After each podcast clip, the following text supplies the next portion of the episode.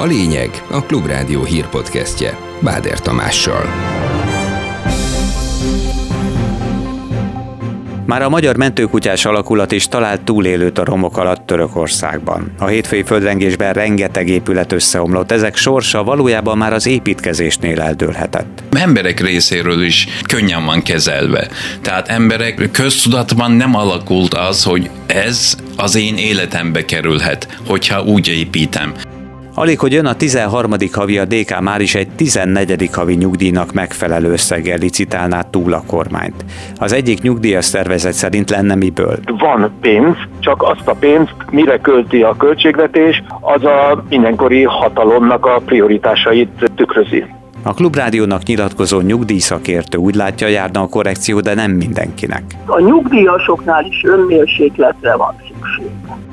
Itt a vörös kóda hideg miatt, ha lehet most mindenki jobban figyeljen az utcán élőkre. Az intézmények egy részének persze nem csak lehet, hanem kell is. Az összes olyan tartós bentlakásos intézmények, amelyek nem foglalkoznak a konkrétan hajléktalanellátással, azoknak is be kell fogadniuk a hajléktalan embereket. Marad a napos, de igencsak hideg idő 3-4 fokkal mindössze napközben is jelentős csapadék továbbra sem várható.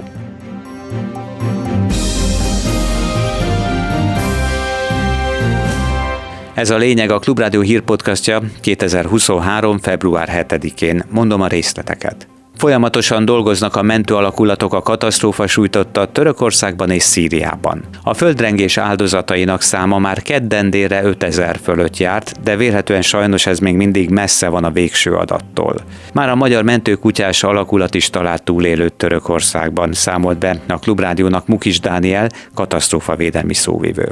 Egy olyan lakóházhoz irányította őket a török katasztrófavédelem, egy összedőlt 20 emeletes vasbeton szerkezetű lakóház romjaihoz. Itt kezdte meg a munkát a Hunor mentőszervezet. Az első 48 óra ilyenkor a legkritikusabb. Az idő elteltével egyre csökkennek a túlélési esélyek. Már találtak túlélőt a magyar mentőkutyások, és a török erőkkel közösen emelték ki csak Törökországban legalább 5700 épület összeomlott, és 11 ezer feletti sérült épület állapotát még nem sikerült felmérni sem. Az építési szabályokkal Törökországban nem lenne baj, ha betartanák őket, de miután ez sokszor nem történik meg, még a politika sem segít a szigor fenntartásában, mivel rendszeresen utólag amnestiával jóvá hagyják a nem megfelelő módon felhúzott épületek engedélyezését. Erről a Türkinfo munkatársa Tarik Demirkán beszélt a Klubrádióban. Nem a szabályokban látom a hibát, szabályok azok megfelelnek, de ennek az alkalmazása nem csak hivatalos szervek részéről, hanem emberek részéről is könnyen van kezelve. Tehát emberek köztudatban nem alakult az, hogy ez az én életembe kerülhet, hogyha úgy építem. Az én életembe, családom életébe, vagy rokonaim életébe. Tehát valahogy sorsára bízzák magukat.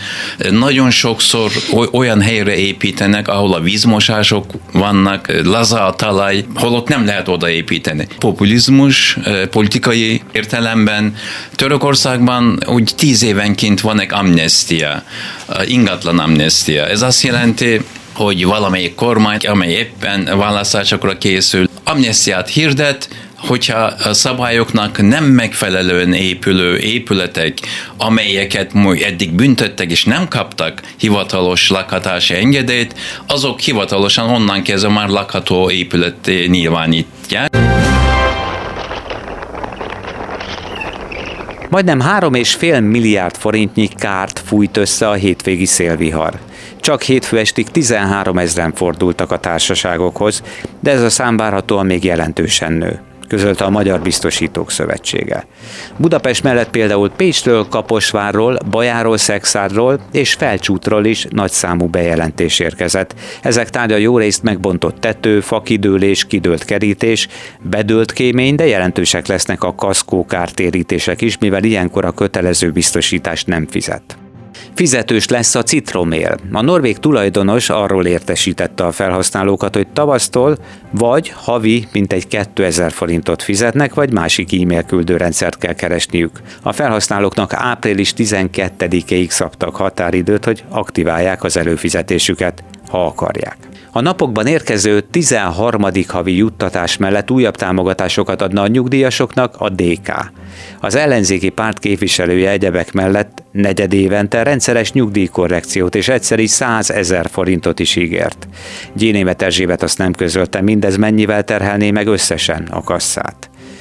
Minden nyugdíjra költött forint harmada visszakerül a költségvetésbe az adók miatt, ezért a kiadás mértéke később mérséklődik. Így számol a Nyugdíjas Parlament Országos Egyesületének elnöke. Karácsony Mihály szerint a mindenkori kormányon múlik, mire fordítja a forrásait ha mindenki kapna 100 ezer forintot, az 200 milliárd forintot jelentene a kiadási oldalon, és 70 milliárdot a bevételi oldalon, tehát az egyenleg az 130 milliárd. Na most persze, hogy ez sok vagy kevés, hogy mennyire terhelő a költségvetést, ezt önmagában nehéz megmondani, csak viszonyítani lehet. Van pénz, csak azt a pénzt mire költi a költségvetés, az a mindenkori hatalomnak a prioritásait tükrözi. Szükség van korrekcióra, de a DK javaslata túl nagy vonalú reagált a Klubrádió megkeresésére Simonovics András nyugdíjszakértő. Ez túl nagy vonal és szakszerűtlen. Korrekciót kell, de nem korlátlanul, nem mindenkinek, tehát én ezt óvatosabban adagolnám. Nagyon rossznak tartom én is az Orbán kormány nyugdíjpolitikáját, hanyag elnagyolt, és én is azt gondolom, hogy a legrosszabb helyzetben levő nyugdíjasokon segíteni kéne azonnali korrekcióval, és a 100 ezer forintos egyszeri támogatást vállalhatónak tartom, hogyha ez csak mondjuk 100 ezer forint havi nyugdíjig érvényesül, és aztán 300 ezer forint fölötti nyugdíjaknál már eltűnne. Tehát, hogyha mindenki kapna 100 ezer forintot, akkor ez egy hatalmas kiadás lenne, 250 milliárd forint, ez önmagában meglódítaná az inflációt. Tehát, hogy a nyugdíjasoknál is önmérsékletre van szükség.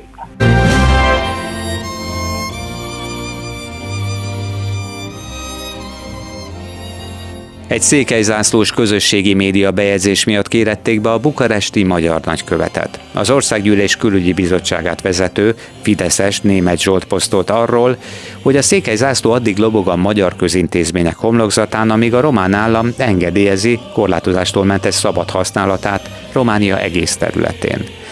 A bukaresti vezetés azonban azzal érvelt, hogy a 20 nemzeti kisebbséghez tartozók jogait rögzítik a jelképek használatáról is, de Romániában nincs Székelyföld nevű közigazgatási terület, vagyis elfogadott jelképe sem lehet.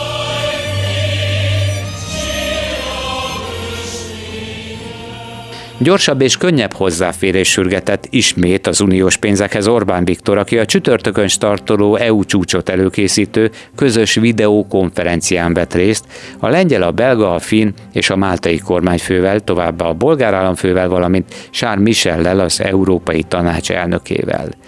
Közben kiderült, minden uniós hitelét energiaügyi projektekre használna a magyar kormány. A Telex értesülése szerint ezek összértéke akár 5500-6000 milliárd forint is lehet, vagy lehetne. Egyebek között az Adria vezeték továbbfejlesztése, a Dunai finomító átalakítása, elektromos buszok beszerzése, a töltőhálózat fejlesztése is szerepel közte. Emellett a gáztárolók, a hulladék hőhasznosítása, a távhőrendszerek és a vízközművek sem maradnának ki, mondta el a hírportál vezető munkatársa Brückner Gergely a Klubrádiónak. Több ezer milliárd forint lesz. Biztos, hogy nagyok a konfliktusok, ilyen konfliktus lehet az, hogy mennyire szeretnénk mi gyorsan megszabadulni az orosz kapcsolatainktól. Nyilván azokat a részeit a magyar energetika jövőjének, ami óriási összeg, Paks 2-re gondolok, vagy a gáztüzelésű erőműépítési programot, ezeket nem lehet uniós forrásból finanszírozni. A megújuló energia, vagy zöldítés, vagy az energiafogyasztás csökkentése Magyarországnak is jó, mert kevesebbet kell kiadnunk az energia számlára, de az uniónak is jó, tehát azért nagyon nagy a közös metszet, de valóban vannak olyan részek, amelyekre nekünk lenne szándékunk, de nem biztos, hogy az unió támogatja. Eddigi legnagyobb nyerességét ért el tavaly a British Petroleum londoni székhelyű globális olaj- és földgázipari vállalat. Az óriás cég alapszintű pénzügyi eredmények 2022 egészére számolva 27,65 milliárd font, átszámítva több mint 12 ezer milliárd forint volt. Ez a 114 éve alapított vállalatóriás eddigi legnagyobb éves nyeresége, és több mint duplája az előző évinek is. Ismét meghosszabbították Ukrajnában a hadi állapotot. A parlament már ötödjére döntött erről. A május 20-áig hatályos intézkedéssel egyidejűleg az általános mozgósítás időtartamát is hosszabbították, így továbbra is tilos a külföldi utazás, néhány kivétellel, a katona köteles 18 és 60 év közötti férfiak számára. A brit katonai hírszerzés szerint az orosz hadsereg már január eleje óta próbálkozik új offenzíva elindításával. A cél szinte biztosan a Donetsz megye még ukrán ellenőrzés alatt álló térségeinek elfoglalása áll a friss helyzetértékelésben. Ez szerint az orosz fegyveres erők hetente alig néhány száz méternyi területet tudtak eddig megszerezni. Ennek az lehet az oka, hogy Moszkvának sem elégséges mennyiségű muníciója, sem elegendő létszámú, hadszintéri manőverekre bevetett vezető alakulata nincs sikeres offenzívák elindításához. Eközben az orosz védelmi miniszter sikeresnek nevezte a harci műveletek előrehaladását Bakmut és Vutledár térségében. Szergej Sojgu úgy fogalmazott, hogy a nyugati országok példátlan katonai segítsége ellenére az ellenség jelentős veszteségeket szenved. A kongresszus előtt mond ismét beszédet az amerikai elnök aki ezen a felvételen Ukrajna nagykövetét tapsoltatta meg a házban még az elmúlt évben. Joe biden hivatalosan most is a képviselőház elnöke ezúttal már a republikánus Kevin McCarthy kérte fel az eseményre.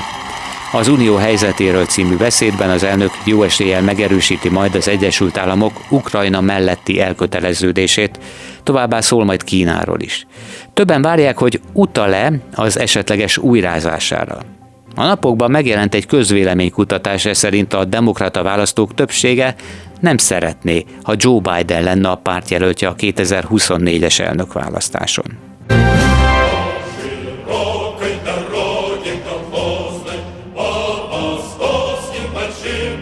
El akarta lopni Lenin holtestét egy részek férfi. Még vasárnap éjjel fogták el a rendőrök, amikor megpróbált betörni a moszkvai Vörös téren található Lenin mauzóleumba. A tettenéréskor összefüggéstelenül beszélt, majd az őrszobán bevallotta, el akarta vinni a bolsevik forradalom vezérének holtestét. A tettére nem tudott magyarázatot adni. A 42 éves moszkvai bútor szerelőhöz mentőt hívtak, és alkohol okozta mentális zavart állapítottak meg nála. Utóbb azért az is kiderült, az egyik lap tudta meg, hogy azután kezdett el erőteljesen inni, hogy öt éve elvált három gyermeke anyjától. Maradnak a tartós éjszakai fagyok, és még napközben sem igazán enged a hideg idő, ezért életbe lép a vörös kód három régióban is. A Délalföldön és Észak-Magyarországon kedd, 20 órától, vagyis este 8-tól szombat reggel 8-ig.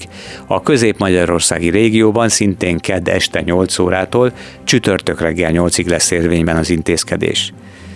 A melegedők kihasználtsága a fővárosban és országosan is 80%-os, erről Aknai Zoltán a Menhely Alapítvány igazgatója beszélt a Klubrádiónak. Idős otthonok, fogyatékkal élők otthonai, az összesen tartós bentlakásos van a vörös riasztás nevű jelzés, amelyet a Közép-Magyarországi Regionális Tisztvicsel szolgáltat ki. Bizonyos szállásnyújtó intézmények, elég sok egyébként, azt vállalják, hogy bárkit, aki segítséget kér tőlük, akár azért, mert meg szeretne melegedni, vagy egy, csak egy forró teát kér, azt ellátják. Ilyenkor 24 órában krízisautó áll felszorul emberek segítségére. Fővárosban 80%-os az intézmények kihasználtsága, tehát még azt lehet mondani, hogy van férőhely, valahol mondjuk teltházban, akkor is megpróbálnak, vagy matracot még betenni, legalább ülve el lehet tölteni egy pár órát, hogy az ember felmelegedjen. Marad a napos, de hideg idő szerdán is 3-4 fokkal napközben jelentős csapadék továbbra sem várható, és várhatóan egész héten maradnak a mínuszok, enyhülés csak hétvégétől jöhet majd. Ez volt a lényeg a Klubrádió hírpodcastja. Munkatársaim nevében is köszönöm figyelmüket, Báder Tamást hallották. Legközelebb, szerdán délután 4 és 5 között jelentkezünk majd új tartalommal. Ez volt a lényeg. A Klubrádió hírpodcastjét hallották.